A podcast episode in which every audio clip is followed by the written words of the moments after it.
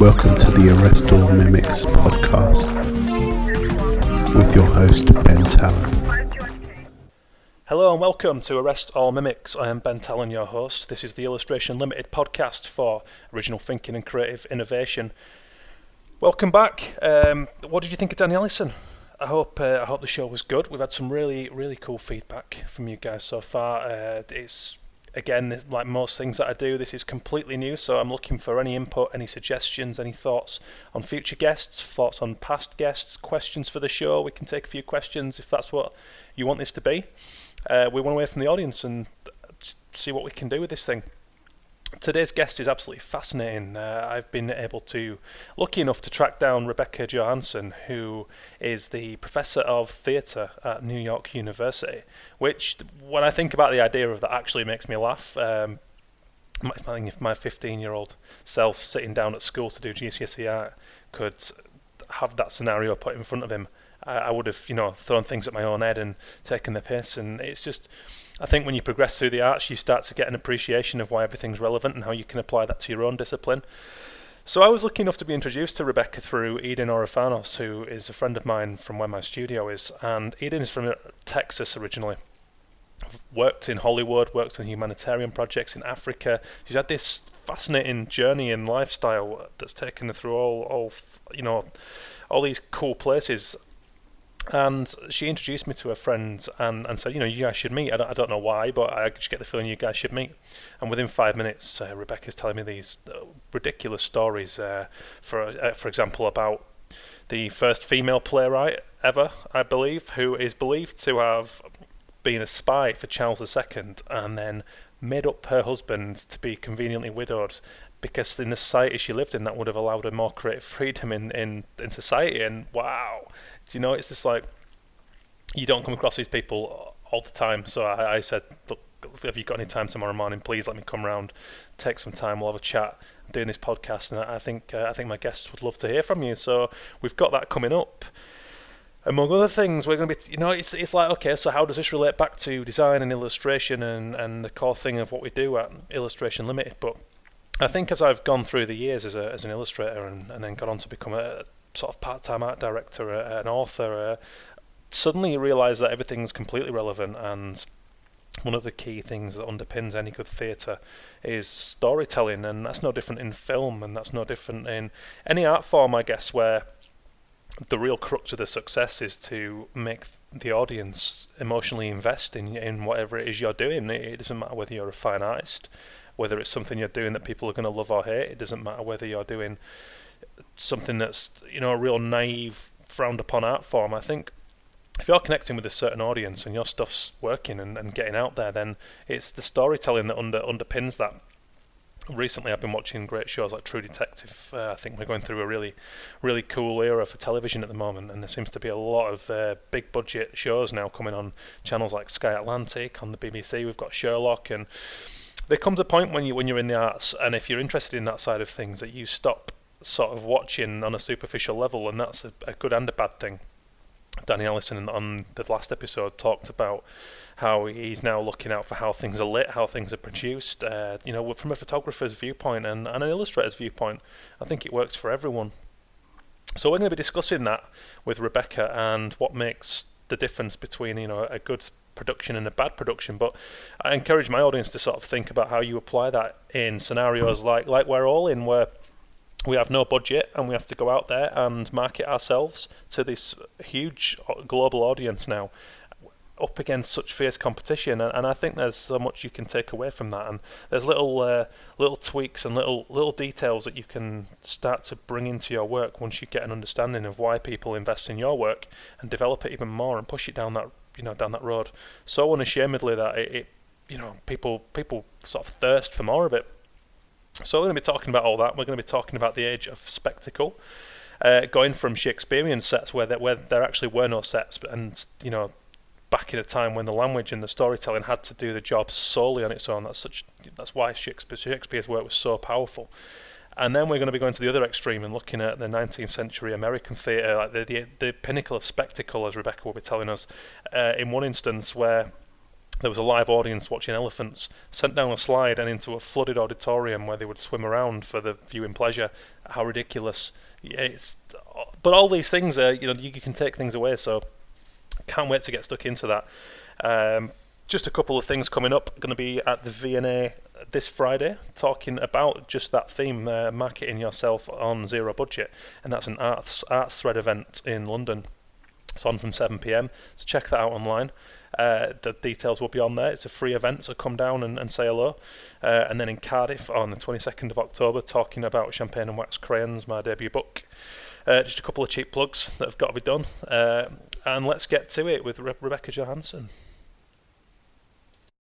Cool. Okay, so I'm here with Rebecca Johannsen, um, who's actually in London from New York at the moment. So I've been fortunate enough to, to um, badger her into giving me an hour of her time um, for this chat. Um, and I think you'll do a better job of introducing yourself and, and what you do um, than I would. So. Okay. Well, I'm a, a professor of theater, um, specializing in theater history and dramatic literature at New York University, um, NYU. It's one of the uh, top programs in theater in the United States, and we train, um, specialize in, in giving an intensive actor training program to the students. But my my role at the university is to teach an area that we call theater studies, and um, in most institutions uh, in the United States, anyway, theater departments only require their students to take one or two classes in theater history and dramatic literature, and NYU is uh, uh, very uh, diligent about making sure that their students know their history, so they require them to take seven courses in theater history. So, uh, in order to give them the seven courses in theater, theater studies, theater history, dramatic literature, uh, we have to teach a wide variety every semester. Um, so, I specialize mostly, usually, in uh, Renaissance and Restoration theater, uh, predominantly British theater, but I also cover a little bit of Spanish and Italian as well. Uh, but I'm experimenting in the fall with a new course on U.S. theater history, and uh, my background is is my dissertation in my PhD was was just looking at themes that strung across different moments of theater history rather than focusing on a specific historical period. So whenever NYU has a need for a course that they don't really have a teacher for, they turn to me and say, "Well, do you think you might be able to teach that?" uh, and um, so I usually like to say yes because it's fun and challenging and interesting. So. Uh, I've taught this course on, on U.S. theater history once before, about five years ago, at a different institution, and uh, so I'm looking forward to getting back into it. Yeah. So what so what led you to that? I mean, what, what's your own background? And I mean, is it something you're interested in from being young, or is uh, were you just a creative person? Yeah, I well, I got into theater when I was young. I I was actually when I was about six or seven years old, I was so shy I couldn't stand up in front of a room full of people and say my name without wanting to faint. So my mother uh, decided to cure me of that by pushing me into acting classes, and I fell in love with the theater, with everything about it, and it still took maybe about 15 more years for the shyness to completely go away. But when I got on stage and became somebody else, it it allowed me a freedom to express myself in a way that I had never done before. Mm. Uh, but then I tried to go to LA and be an actor and go to actor training school when I was 18 and discovered that the industry is not what I thought it was, to, to put it politely. Uh, and I, I ran back home and tried to re- rethink things. And I ended up getting my, my undergraduate degree in anthropology with an emphasis in archaeology because I fell in love with history. So when I realized how easy it is to get a job as an archaeologist, I decided to go back to the theater and merge those two loves mm. and, and uh, look at history and look at theatrical practice. But I'm really, uh, because I'm a practitioner too, I'm a producer, I'm a director, I'm, a, I'm an actor, I always focus on getting my students to make the connection between um, understanding theater history through the lens of how that impacts the way that we create art today. Mm. And that makes, I think, history come alive for them in a way that, that it hasn't for other theater history classes. I know I've taken theater history classes where I've literally fallen asleep mm. in front of the professor because they were so boring. so I try and make it come alive. I try and yeah. um, show them as many productions as I can. I try and talk about. Um, I talk a lot about the theatrical practice of the age. we talk a lot about the themes that are still relevant today to what we're doing, uh, and we we try to actively engage in conversations about how would you do this today? How would you make this production relevant Yeah. to an audience today? I think it's interesting. So you do just from personal experience. You do have to put put it in someone's world and make it interesting to someone for them to actually uh, uh, connect and want to learn that. And it is that desire that is the key driver. I mean, in, in my situation, I went to college, and at that time, I was just completely obsessed with football, professional wrestling, and Blur, the bands. And uh, and it was I stayed very much within that circle. Yeah. So what my tutor did, rather than trying to push me away from that, he would he very cleverly guided me in a way that would open the door. So he pointed me towards some old wrestling posters that Peter Blake had done uh, in the 60s, Mhm. knowing cleverly that I would then go and discover pop art and all these things, which I did. And because I found it through that, that active bit Mhm. of my own,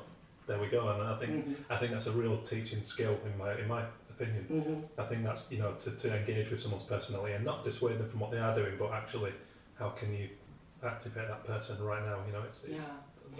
Yeah, we did uh, in my restoration class. There's a there's a play. It's it's um, the restoration period in, in British theatre history is, is not one that's often performed. It's not one that's often studied uh, because it's a, a period that's very spe- seemingly very specific to its historical moment. But there are definitely plays that still resonate, and there's one called The Rover that was written by the, the first female playwright to ever make a living as a playwright. Wow. And she had a really fascinating life. She was probably a spy for Charles II. It was she was really intriguing. She made up a, a well, we think that she actually made up her, her husband in order to um, very conveniently become a widow very quickly. So, uh, so that she could have a lot more freedom in society. She was a fascinating character. And she actually has a couple of scenes in the play um, where uh, one of the women is is uh, subjected to an attempted rape. There's actually two scenes where this poor character almost gets raped by the men in, in the play, but it's actually quite funny. In the, but it's also horrifying that it's funny. And I came across a video of a, of a company here in London that had decided to uh, to perform that rape scene in the middle of Camden Town wow. in modern clothes Okay. and to see to see the reaction of the, the people around them. And uh, so when I showed my students that, I also had to give them a little bit of an understanding of, of what Camden Town is like because Yeah. you say that and they have absolutely no no concept. So I had to liken it to some neighborhoods in New York that they were more familiar with, but. Uh, but it was really fascinating that when when you drop this this moment right into the middle of, of the public that are just walking by, um, how very quickly it becomes relevant Mm. and how really interesting they were really trying to experiment to see if anybody would actually step in. And did they? No, Really? no, no. Wow. Yeah, yeah. At least not in the parts of the video that they showed. I think they would have showed though if if somebody had Yeah. Stepped in. It Might have been something about the language being a little bit more elevated that made them aware that it was a performance. Yeah. Uh, but you did see crowds like gathering around. I think I would have at least had to double check. Yeah. I I couldn't have looked myself in the mirror if I'd not at least yeah, found out that it's yeah, been staged. Yeah, and you know, I've actually thought about staging something similar on the subways Mm. in New York. There's a, a play from the '60s called Dutchman that takes place uh, in the subway Yeah. in New York, and I've thought about maybe directing a production that does Mm. something like that. Yeah. So, what- so one of the, th- I mean, one of the things I, I find fascinating, and this is a quite a new thing for me, but I'm really starting to take quite, quite deep notice of um, th- theatre for one, for sure, and also television. Um, but just all the key storytelling that underpins any good production in that Mhm. sense. And I'm starting to now see how that underpins, uh, again, in my opinion, all art forms. It doesn't matter whether it's design, um, illustration, painting. Uh, If you're telling a story and you're putting your work out there, someone has to be able to emotionally invest in that to Mhm. really. I think for that to be successful, Mhm. would you would you agree that's the case? Oh, I mean, I mean. I mean, theatre probably more than most things. I would say when you're that close to a stage, it's, it would be very easy for that to fall flat and not to be that engaging. But Oh yeah, Yeah. absolutely, and that's and that's for me. That's one of the things that I mean. I do have a, a, a wonderful appreciation for film. I have I have seen films that have changed the way that I've thought about the world, that have have inspired me, that have horrified me or informed me about um, uh, different things. But I fell in love with the theater because of the the very human connection that you have to the person who's on that stage, and um, so I've had some of the the best uh, emotional journeys of my life in terms of watching a story in the theater. But I've also had some of the worst because if it's really bad in the theater, it's really, really bad. Mm. Uh, so you have to make sure that that connection is is present between actor and audience, and um, it's one of the things that makes the theater so incredibly powerful is that the person who is experiencing this this story or you're experiencing this story with somebody who you can reach out and touch you probably shouldn't but you can. Uh, and, and but i've had audiences just get so emotionally invested in in work that, that i've that i've participated in that um, they felt compelled to um, to express it in really fascinating ways either through tears or um, I was in one production where um, I had to deliver a very emotional speech, and and we built up this relationship between these two characters over a long period of, of the whole play. And uh, I had this wonderful, perfect, dramatic pause before I, I said the delivered the final line, and um, apparently somebody in the audience was so caught up in the moment he decided to say it for me. Wow.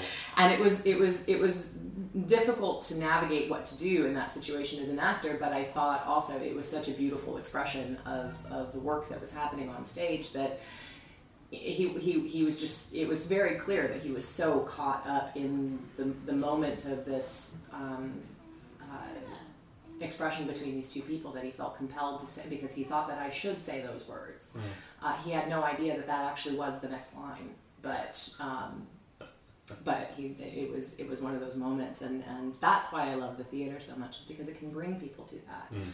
can bring them to to experience those those emotions that I think and I think also that the audience together share a collective sense of of connection in a way that you don't when you go into a movie theater. You know, when you mm. go into a movie theater and watch a watch a film, everyone's very much invested in their popcorn and their sodas and their and their, their date that they're there with or, mm-hmm. or whatever's going on in their own world. And even now in, in movie theaters we have the chairs are getting bigger and bigger and bigger to separate us even more from one another so we can't see each other. But oftentimes in the theater you're sitting in a very uncomfortable chair very close to the person that you don't know uh, right next to you or right in front of you and and there's something different that happens i think as an audience when Mm. you are and the same thing if you're watching dance or if you're here listening to music that it's it's a different experience that you share as an audience um, because that person that's in front of you is live and you can you can they're there's they're corporeal you can reach out and you can touch them and Mm. um, I once went to a production of absolutely brilliant production of King Lear with Nigel Hawthorne just before he passed away, and um, I, I I liked to tell people I had such good seats that he spat on me at one point, and I loved it. Mm. but it was uh, it's it's that ability to to just especially if you go and see something with an actor that you're familiar with that Mm. you've only seen on a screen that there's a very different experience when they're live right in front of you. Yeah, I suppose it's similar to when you see a, a band live or anything live. You know, it's just that it's that human connection and um, and the fact that you are seeing it happening right now in that moment in front of your eyes, and it could all go wrong. And that's the art is that the pressure that those guys are under is incredible. Mhm. Um, as a as a designer and an illustrator, I'm very fascinated by the whole production design side of Mm, things and the mhm. set design and, and the part that that plays. And I've yet to work in theatre, something I'd very much like to do. Um, and I always wondered about the relationship between um, the actors, the writers, the, the you know the production designers, and the, the people who do the lighting, the people who score these things. I mean, can you tell me about that? You- Yeah, yeah, absolutely. I um, a lot of times those things are done in in a bubble where uh, the lighting designer does their thing. This uh, oftentimes the design teams will work together, Mm. But there's very little, usually very little involvement with the actors in that process. The director usually oversees everything. Um, but I was when I was in university uh, in my uh, getting my master's degree. Uh, I saw that the, the department oftentimes sacrificed um, the production quality in favor of teaching the Mm. mostly the designers. And uh, I worked on a production once where the, the director was a student director and he absolutely hated the design that was being created for his production. But because the, the institution was wanting to support the designers and, and, and tell them, no, no, you, you, it's your design, you can do whatever you want, that uh, he ended up being, all of us ended up being very unhappy with the experience. Um, I, was, I was acting in it, and the, the costume designer had no concept of even just the practical physical movement that my character had to engage in. So I, I was struggling against the costuming most of the time. And, um, and let alone, it, it, also was no reflection whatsoever of the character that I had been developing. It was, it was very, um, uh, I, it was something I had to work against as an actor, and I had to push through even harder than I would have if, if that designer had been in collaboration with me in the rehearsal room. So when I left university, when I graduated, I developed a theater company that I named Stone Soup. Uh, after the children's book, where uh, I'm not sure if you're familiar with it, but the, there's uh, a trio of soldiers are coming home from war and they're starving and they're walking through a village and they know that um, they're going to ask them for food. Mm. So they start closing up all their doors and pretending like they're not home and saying, no, we don't want anything. So they decide to start making in the middle of town stone soup. And so they get a pot of water and they put some stones in there and they light the fire. And and and slowly people became curious with what they were doing. And and suddenly somebody came in and said, oh, you know, I have some carrots that we can toss in. And somebody said, oh, I have some potatoes that we can.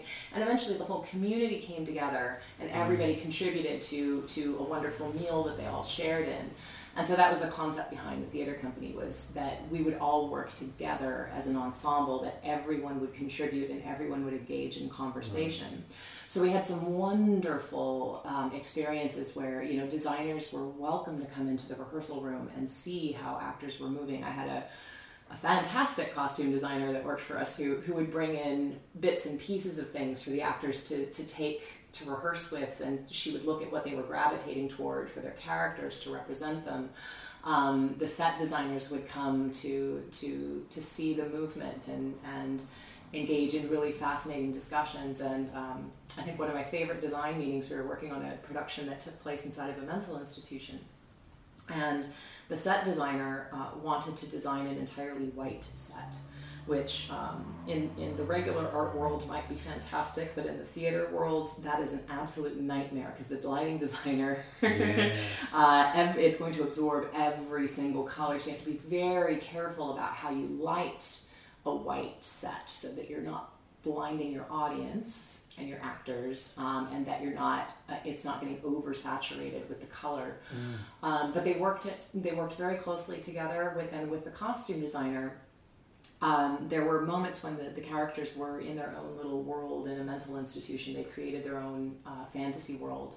And then there were moments when reality came, came crashing in, when they had to own up to, to the reality of their world. Mm. And so the lighting designer wanted to do two different, very different looks for each of those moments. And then they, she worked with the, the set designer to make sure that the set wasn't going to work against that and the cost she and the costume designer worked together with different fabrics to see how would mm-hmm. each lighting design reflect the color in the costume so that um, when the the warm tones of the, the fantasy world made um, the character that was most invested in that fantasy world come to life with their skin tone and wow. and the colors would really pop uh, but then when the world of reality came in, the other character who really wanted to get back to reality um, came more alive with the costuming, the way that the light reflected off of it. So that was one of my favorite productions that I worked on in terms of design yeah, aesthetic. That's incredible. Was, that unity and and I mean it's essential for such you know minimal concepts like that for that to, mm-hmm. to you know say that could have fallen so badly wrong, but yeah. you know that's that's really impressive stuff. Yeah, well, and minimal concept is correct because we had no money for it too. So, yeah. so we had we had we had to do a lot with very little money, and yeah. and that's something that the company became known for was was doing very minimal work, but making that work really mm-hmm. profound and, and, and impactful. We oftentimes didn't have much money for sets. So we did most of our, uh, we created most of our, our storytelling in design elements through light. Mm. And I had an absolutely brilliant lighting designer that I worked with and collaborated with for 10 years on that. So after a while, you just get to learn to speak each other's language and, yeah. and, and they can almost read your mind. Um, and it's fantastic because, um, you know, it's, it's, it's really important to build those kinds of artistic relationships, especially when you're working in that, in that way. Um, yeah. If a designer's not used to uh, being required to collaborate with other artists in that way, then it could be a little un- uncomfortable. But we've had so many amazing experiences with. Um, I had a, a, sound designer once who was also our choreographer, and uh, I had I was a production I was directing, and I had the actors um, as an exercise just choose a piece of music that they thought evoked their character, and she was able to incorporate the song choices into the actual sound design that she choreographed them to in the production and and it just elevated the level for everybody it, it made allowed the actors to connect to, Yeah. to something on say on set um, that they might not otherwise so it might have just had to be something that was unconscious or that they were that they had to tap into without the audience knowing and hear the way she designed it they were able to actually hear it when they Mhm. were on stage and allow it to inspire them, their movement so Wow. So do you do you teach? I mean, because we talked we talked briefly about um, the module you were about to teach with Mhm. the with the, the historical um, sets. Yeah, So- yeah, yeah. This is this is going to be really an, an interesting class because the it's it's U.S. theater history, but it's based on um, I'm teaching it from the perspective of, of a, a book that my my mentor in my PhD program wrote called Agitated States, and so it's looking at U.S. theatrical history as a means of understanding the American character, like what is the collective American character and how does that relate to its experience of theatricality? And so the fundamental question he asks in the book that I'm going to ask on, on day one of the class is uh, how did ultimately, and it's a pretty challenging question, how did ultimately the attacks on September 11th, how did that become, how was that created to be a performance of spectacle that was specifically for an American audience? And yes, it impacted the world, but it was a performance specifically for an American audience. So we're going to talk about the notion of spectacle in American theater. And uh, I mean, Americans were founded by, mostly, America was founded by uh, the Puritans that were fleeing England, and the Puritans hated the theater. And but at the same time, they were very theatrical in the way that they performed their sense of self to their collective community. And so the book actually ties in and takes you on a, on a thread to find out how that led us to this notion of, of needing something to be completely over the top in order to really believe in its, in its authenticity. So American theater history is rife with these amazing spectacles of particularly of scenic design, like spectacular performances that led eventually into now the, the elaborate spectacle of American musical theater on Broadway. Uh, also led into like P.T. Barnum and, and circus performances and um, and I, I think I mentioned to you before that one of my favorite uh, examples of this was a, a larger than life uh, performance of spectacle. I, I guess you would call it a circus. I don't know. It was more like a, a variety show back in the 19th century where they able they were able to flood an entire arena and they sent a team of elephants down a slide into land into the water and go swimming in front of the public and they would fill they, they would do things like that all the time with like exotic animals and it was the bigger the spectacle, the more uh, impact, and, and every year it just became uh, more and more important to inspire uh, uh, new heights in, in scenic design that would allow those kinds of things, special effects. Yeah. And in the theater, um, we went into an age of melodrama in the 19th century where it was. Uh, it was it was to some degree about the storytelling, but the storytelling felt like it was enhanced by these big stage spectacles. So um, one of the plays we're covering in the class is the play Uncle Tom's Cabin, that's based on Harriet Beecher Stowe's uh, novel. And um, the original first couple of productions of it were not very successful. Um, they, they cut out a lot of the storylines that, that, that were there originally and they shortened them to really smaller pieces, but they also didn't really have a big sensation to them. And then on the third production, they elaborated it into a four act play and they included these gigantic stage spectacles. Um, like people drowning in a river that they created on stage, you know, things like that. And that was the production that hit where really hit home with the audiences. And the, there was a reviewer, I think, in the New York Times that said that it was the, the greatest expression of, of abolitionism that had ever been seen on the stage. And there had already been two productions of it, but they didn't include this huge stage spectacle. So it was it was almost like that that gigantic uh, display of of what you what American ingenuity can create on stage um, is what gave it that extra push to make it a notable form of storytelling. Yeah.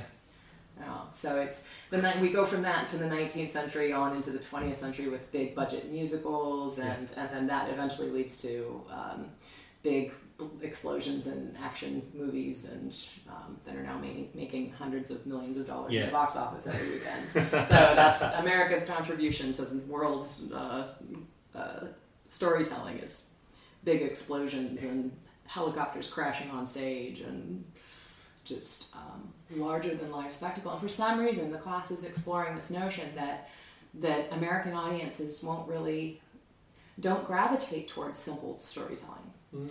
um, which I think is is true and it's not true. I, I, and I have a hard time with the whole concept of, of a collective American culture. It definitely does exist, but um, but America is a vast place uh, Mm. with a lot of different people with a lot of different backgrounds, and a lot of different experiences. So I think um, oftentimes we get lumped into into this notion of a collective consciousness, but we we do tend to produce art that reflects that Yeah. in a lot of ways, especially our performance art. It is. I mean, it's, it's it still to me feels like a, another another planet in some senses. You know, I've been growing up in in a rural Yorkshire in in England. You know, I only went to America for the first time last year, but there's a, there's a an ethereal, ethereal feel to you know to just I don't know you know the country. It's, it's strange to me always until you go there. It, it does. It feels like Mm-hmm. different to anywhere else in the world. You know. Mm-hmm. Europe, you know, yeah, Australia, all these people, you, you see them, you can always envision being there and going there. But I think I think it's because I was raised with movies and big budget things that it just it seems to be this you know larger than life place. And, and you know, so when I first started to get commissioned for American clients in design and art, you know, it felt more overwhelming than a lot of the commissions. But then it's not the case. You know, you start working and it's not different. The process is the same, really. To, Yeah. You know, um, it's still. But um, so okay, so you said you said you were um, you teach British theatre, right? Mhm, Well, yes. okay, yeah. So I mean, there must. I mean, okay. So talking about now and and what are there, are there big major differences between? I mean, that's a broad question, but Uh, but, but, uh, major differences between U.S. and British, or between old British and new British? no, in terms of right, you know, in terms of now. I mean, I mean, Yeah. I'm interested. You know, I mean, our audience on this show is, is going to be primarily sort of artists, designers. Um, Mhm. I mean, I mean, we, want we want to appeal to a lot of people, musicians, and, and you know, that's Yeah. why I'm interviewing guys like yourself. But Mm.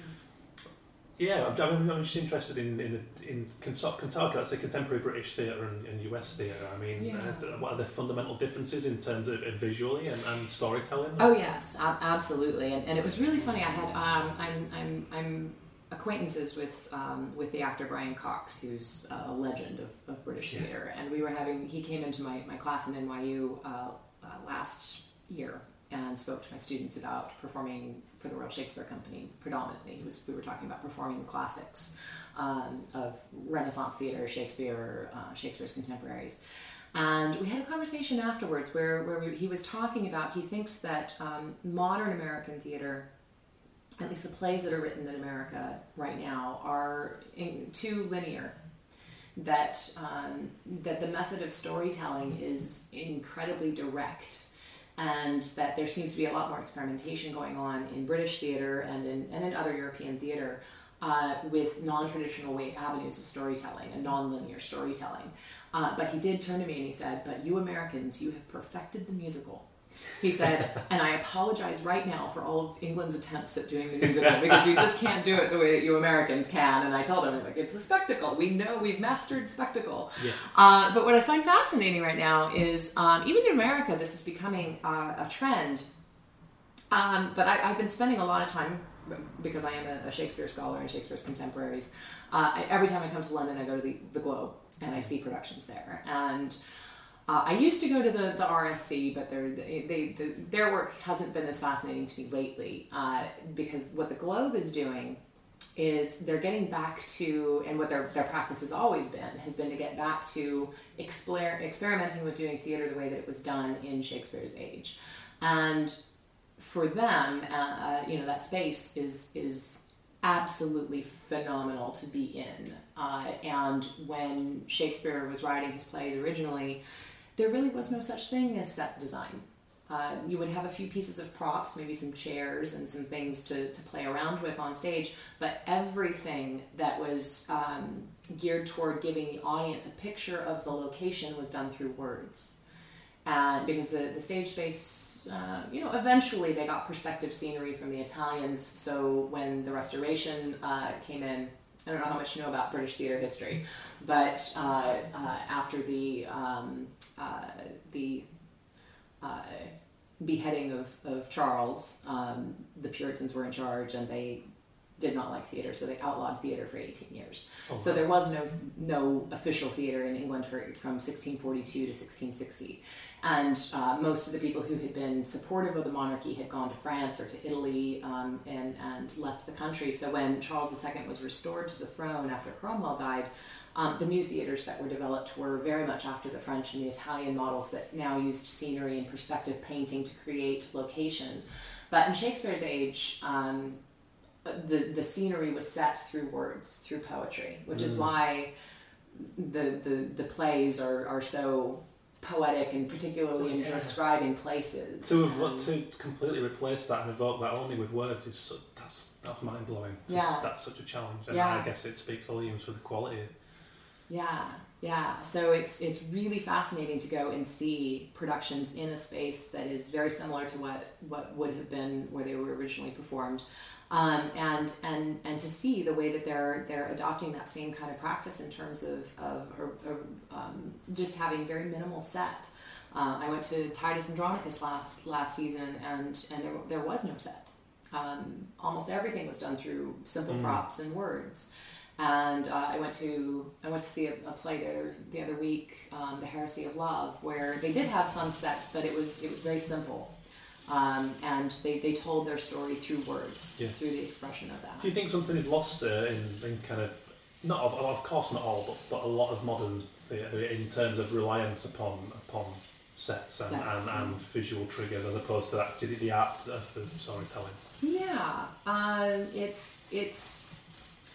Um, I, I think that it goes through phases. I think we go through phases where um, where we get, particularly with, with theater that again sells to large audiences. Um, we tend to think, well, it has to be bigger, it has to be uh, more spectacular. Um, but I but I, I also know a lot of playwrights that have been really working with with getting back to the poetry of the language and um, and you really don't need very much to tell their stories. Yeah. But there's that that crisis between the two things. I saw um, there's a production on Broadway uh, last year and the year before. It's been it, it just closed called If Then, and it was a, a, a musical starring Idina Menzel and Anthony Rapp. So big followings of musical theater people everywhere just adore them. Uh, so of course it had to go to Broadway, and I went and saw it, and, and I loved the story. I loved the music. I loved the performances, but I hated the production. And I hated it because they were trying to make it a Broadway production. Mm. And it was a story that could have been told so much more simply than it was. And the Yeah. direction was awful because it was trying to to make it big and Yeah. make it spectacular and the storytelling did not need it at all. Yeah. The story just had to be Yeah.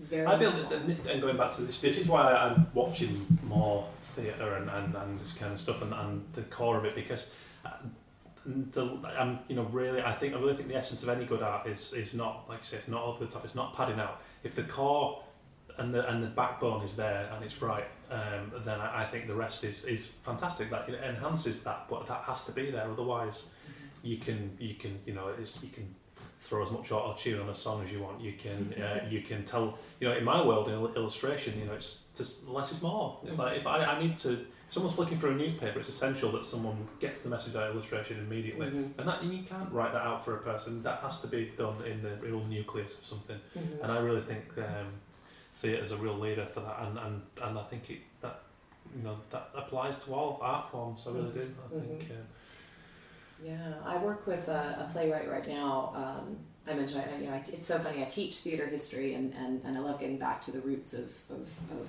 why we do the pieces that we do today and, and what's inspired it in the past.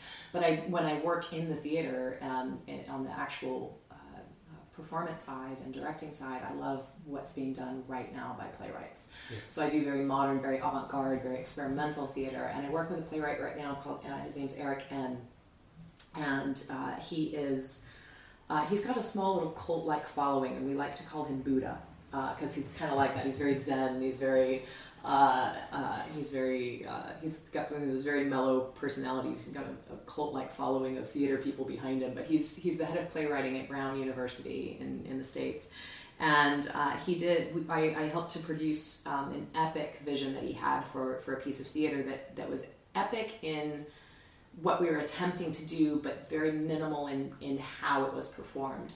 And he wrote 17 plays uh, over the last 20 years. He'd been writing these plays uh, all on the theme of genocide in the 20th century. And it was a, a, the whole piece collectively was called Soulographie.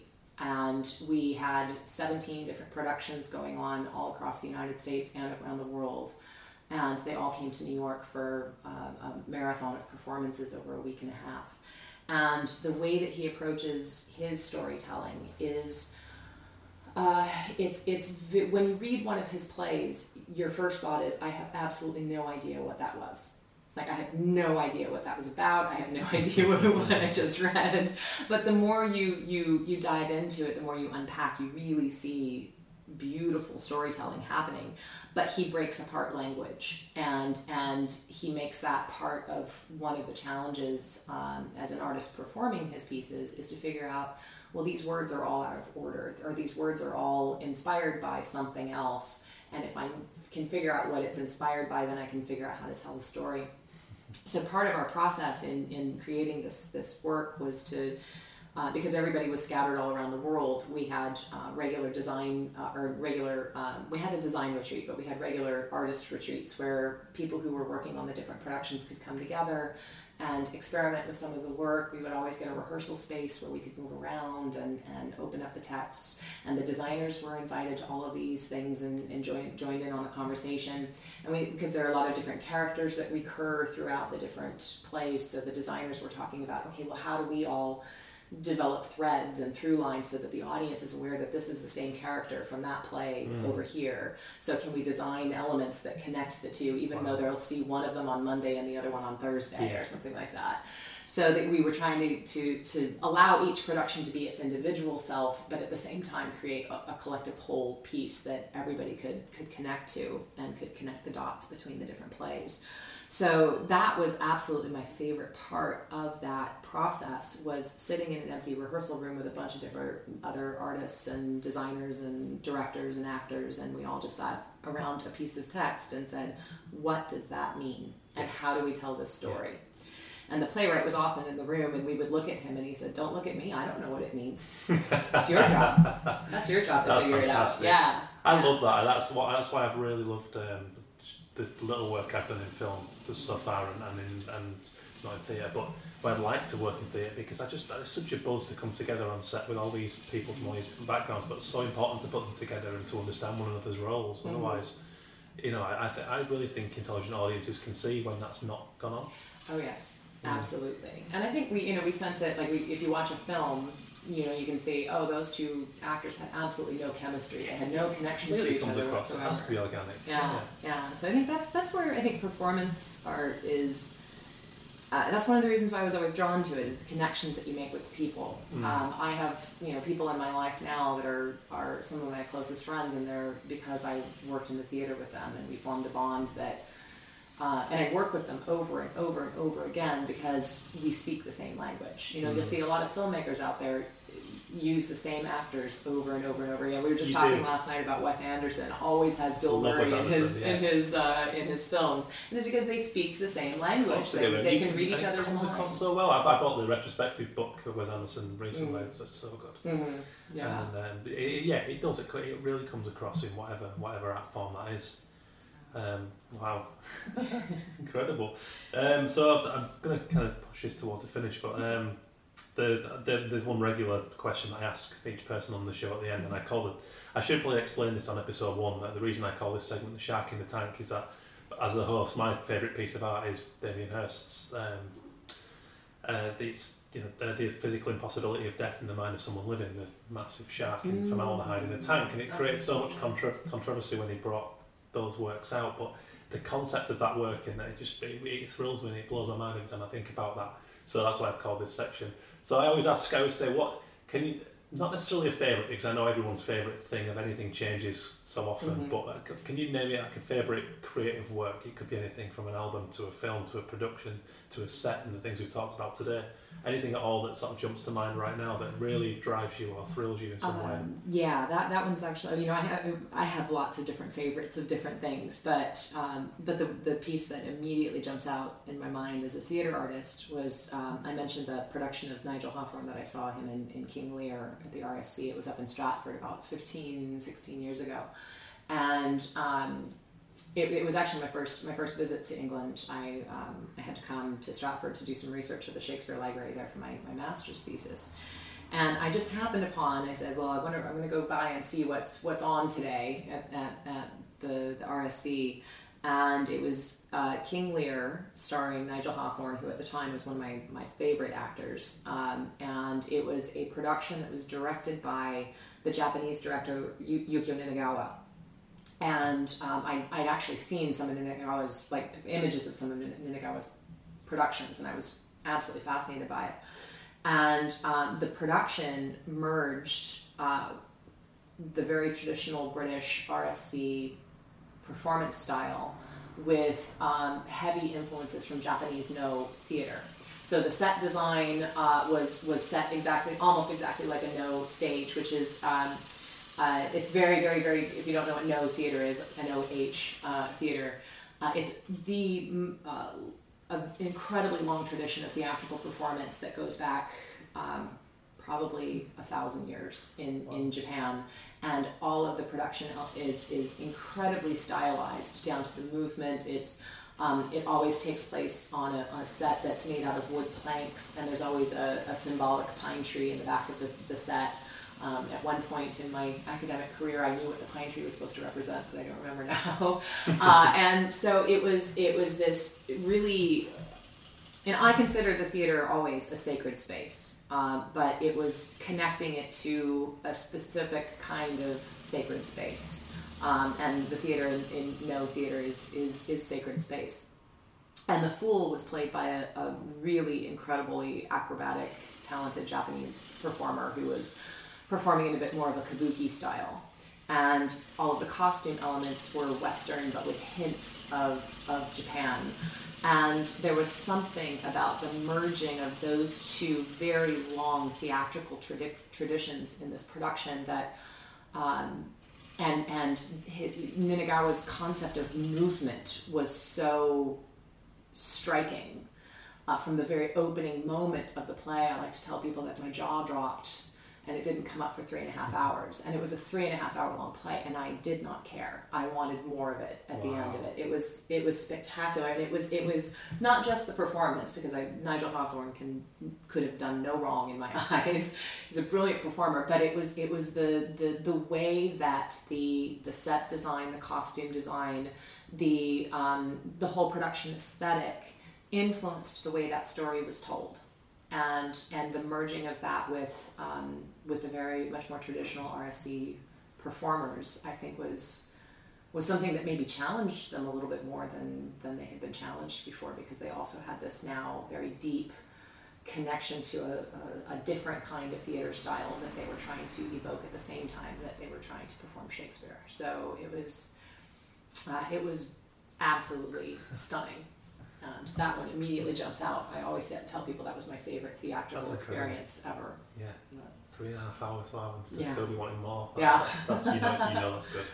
and then Ni- Nigel Hawthorne ended up passing away just a few months later, so it was it was one of the last things he ever did. Wow. Uh, that was felt very very privileged to be able to see to see that. Yeah, That's very- amazing. Well, thank you so much for your time, and that's been. Uh, I'm going to struggle to top that. That's brilliant.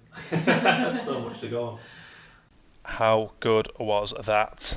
I absolutely loved that conversation with Rebecca, and what a, what a privilege to meet such a fascinating innovator. And as students are pretty lucky by the sounds of things, and it's going to be great to see uh, see the next wave of actors and directors and producers coming off the back of this. Uh, what a crazy world theatre! Um, I cannot get enough of it. Um, seriously recommend um, a lot of the a lot of the productions that are going on in London at the moment. There's a lot of uh, a lot of strong stuff out there. Uh, but next week, I'm going out to New York to talk to some really exciting guests for Arrest All Mimics. Um, I put the feelers out there pretty quickly among my clients who like what they've heard so far, and we've got quite a few cool, willing guests. And again, as ever, crazy spectrum of people, all corners of the arts, uh, which is what we're about, and we want to we want to hear your suggestions. Uh, so do hit us up on the Twitter at Arrest All Mimics. Email us arrestallmimics at gmail.com or get in touch through illustrationweb.com and the website. We're all over social media uh, and we're doing great things. We're really trying to champion not only our own talent but just the, just the arts in general. You know, at a, at a time when in some corners the arts are under threat, you know, budget cuts and you know, it's been suggested, and uh, I'm certainly a believer that this government does not value the arts like they should, and we're doing our best to try and balance that out and get the guests out there to you so you know we can all learn a few things from these amazing people. Uh, super excited about going to New York next week. Um, it's going to be really cool to get out there and record and chat to these people and, and see how many people I can peg down to make this the best show going. Who knows? We might get there. Let us know your thoughts and it's going to be really cool pushing things forward. Thanks for tuning in as ever. Uh, hope you've enjoyed the show and look forward to being with you all soon